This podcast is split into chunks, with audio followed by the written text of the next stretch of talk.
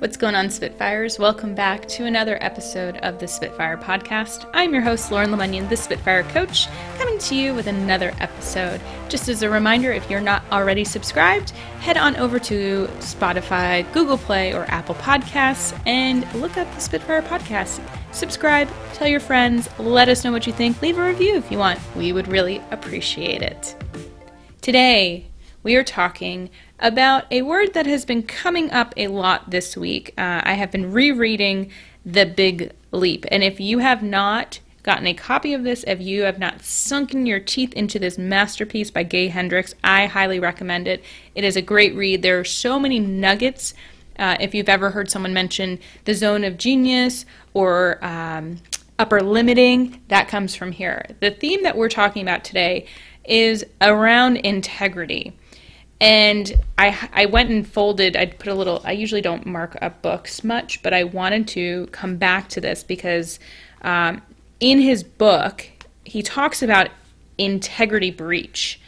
And this is when we bring ourselves down, um, when we're feeling levels of success beyond what we think we deserve, then we kind of do things, we have behaviors that challenge it.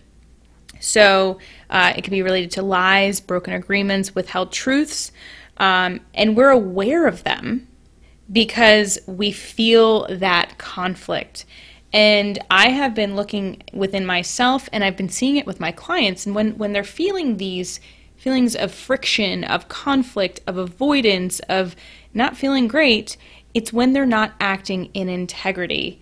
And integrity is integral to who we are. So this is beyond just, you know, a moral code of religion or our culture or our family beliefs. This is something very internal. So who we are as people, if we don't honor that, if we aren't aligned with that, if we are in conflict with that, then we aren't in integrity. So, um, if you heard the podcast episode that I did with Cornelia, uh, she mentioned a quote from one of our friends in, in the groups that we belong to about when the audio and the visual don't match up. And I said, you know, if what you say and what you do aren't aligned, then we have friction, we have misalignment, and it breaks down trust and ultimately respect. And so if you think of moral code, that's a judgment. But if you think of integrity, it's really based on on alignment, on things lining up and being whole and complete. Um, so I want to just give a quote here. So to be out of integrity meant a breach in your wholeness had occurred. There was a gap in your completeness. Thinking of integrity as a physics issue gives you a much more practical tool than regarding it simply as a moral issue. Morality is about good and bad, right and wrong, all of which are highly arguable. Physics is about did and didn't, not is and isn't. So, if we think about morality, judgment, binary, binary, remember we've talked about this of when things are in a binary situation, it's right or wrong, good or bad, yes and no, then we are in this place of absolute, extreme. It's this or it's that. And so it doesn't give us an option to be able to be anything but all this or all that. And so we know that that's going to lead to a stress reaction where there's a lot of judgment and things that we've talked about. But when we talk about integrity, it's it's more based in fact. So what is and what isn't. So did something occur or did something not occur? It's not up for debate. It is or it isn't. And so you have to look within yourself about what does acting in integrity mean to you? Take some time with this. I just had a session with someone, and the word integrity felt like it was a neon billboard just flashing, flashing, flashing. And I kept asking, how does this show up with integrity for you? How does this behavior align with your integrity or not?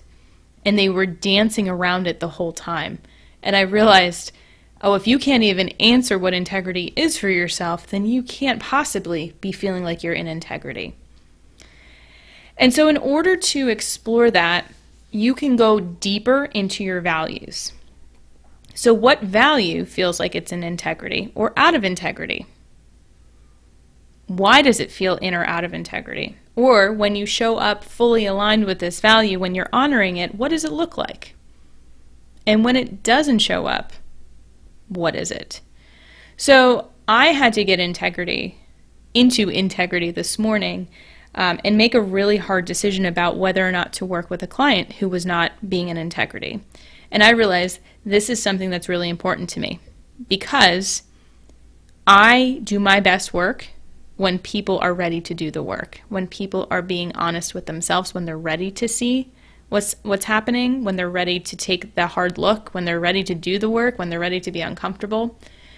And I realized that this client was not ready to do that and I couldn't do the work for them. And so I ended up referring out and saying this isn't for me. And there are going to be a lot of hard decisions in order to act in integrity. There are going to be some uncomfortable decisions, but they are necessary. And so this shows up when we have those quote unquote difficult conversations, when we get nervous. And so before entering into these conversations, I want you to be really clear with yourself about what does integrity look like in this situation? What does being out of integrity look like? And it doesn't matter how the other person responds, it has to do with how you feel about yourself. Even if the other person isn't going to be happy with you, even if you may get an, an adverse reaction, you have to ultimately wake up with yourself, go to bed with yourself, look at yourself in the mirror, and say, I honored this value, I honored myself, I honored my integrity, or I didn't. And the people who aren't acting integrity feel it. It shows up in so many different ways. There's so many self sabotaging behaviors, whether it's overeating, over consuming alcohol, drugs, negative self speak, getting involved with toxic people and behaviors, overstaying in dysfunctional relationships. If we aren't acting in integrity, we are signaling out that we don't act in integrity and we're opening the floodgates for people who want to take advantage of that. We're saying it's okay to do it. So it starts today by being very clear about what that looks like and making small, subtle, and consistent shifts to behaviors that are. So for me, it was saying, you know what, we can't work together anymore. This doesn't work for me. This doesn't work for my business. It could be a matter of, I'm not going to have this conversation with you because it doesn't make me feel good. Or, you know what, I don't want to spend time with you anymore because I just don't want to. It's making active choices for the life that you want to live, for how you want to feel, that honor your values. So start with the question what does acting in integrity look like? And what do you need in order to really reinforce that? So, highly recommend The Big Leap. Pick it up, read it front to back. I'm, I'm reading it for like the third time right now. Um, maybe I'll learn something again. Uh, there's always something to learn. Reread the good books, they're good they're good. That's that was a brilliant quote. Um, I hope this has been helpful. I hope that you are feeling in integrity right now and you are feeling super empowered. This is not judgment. This is more self awareness to help really zone in, hone in on who you are, what to focus on, and to feel even more empowered and awesome. And for all the Spitfires out there, you already know the drill. Keep being awesome.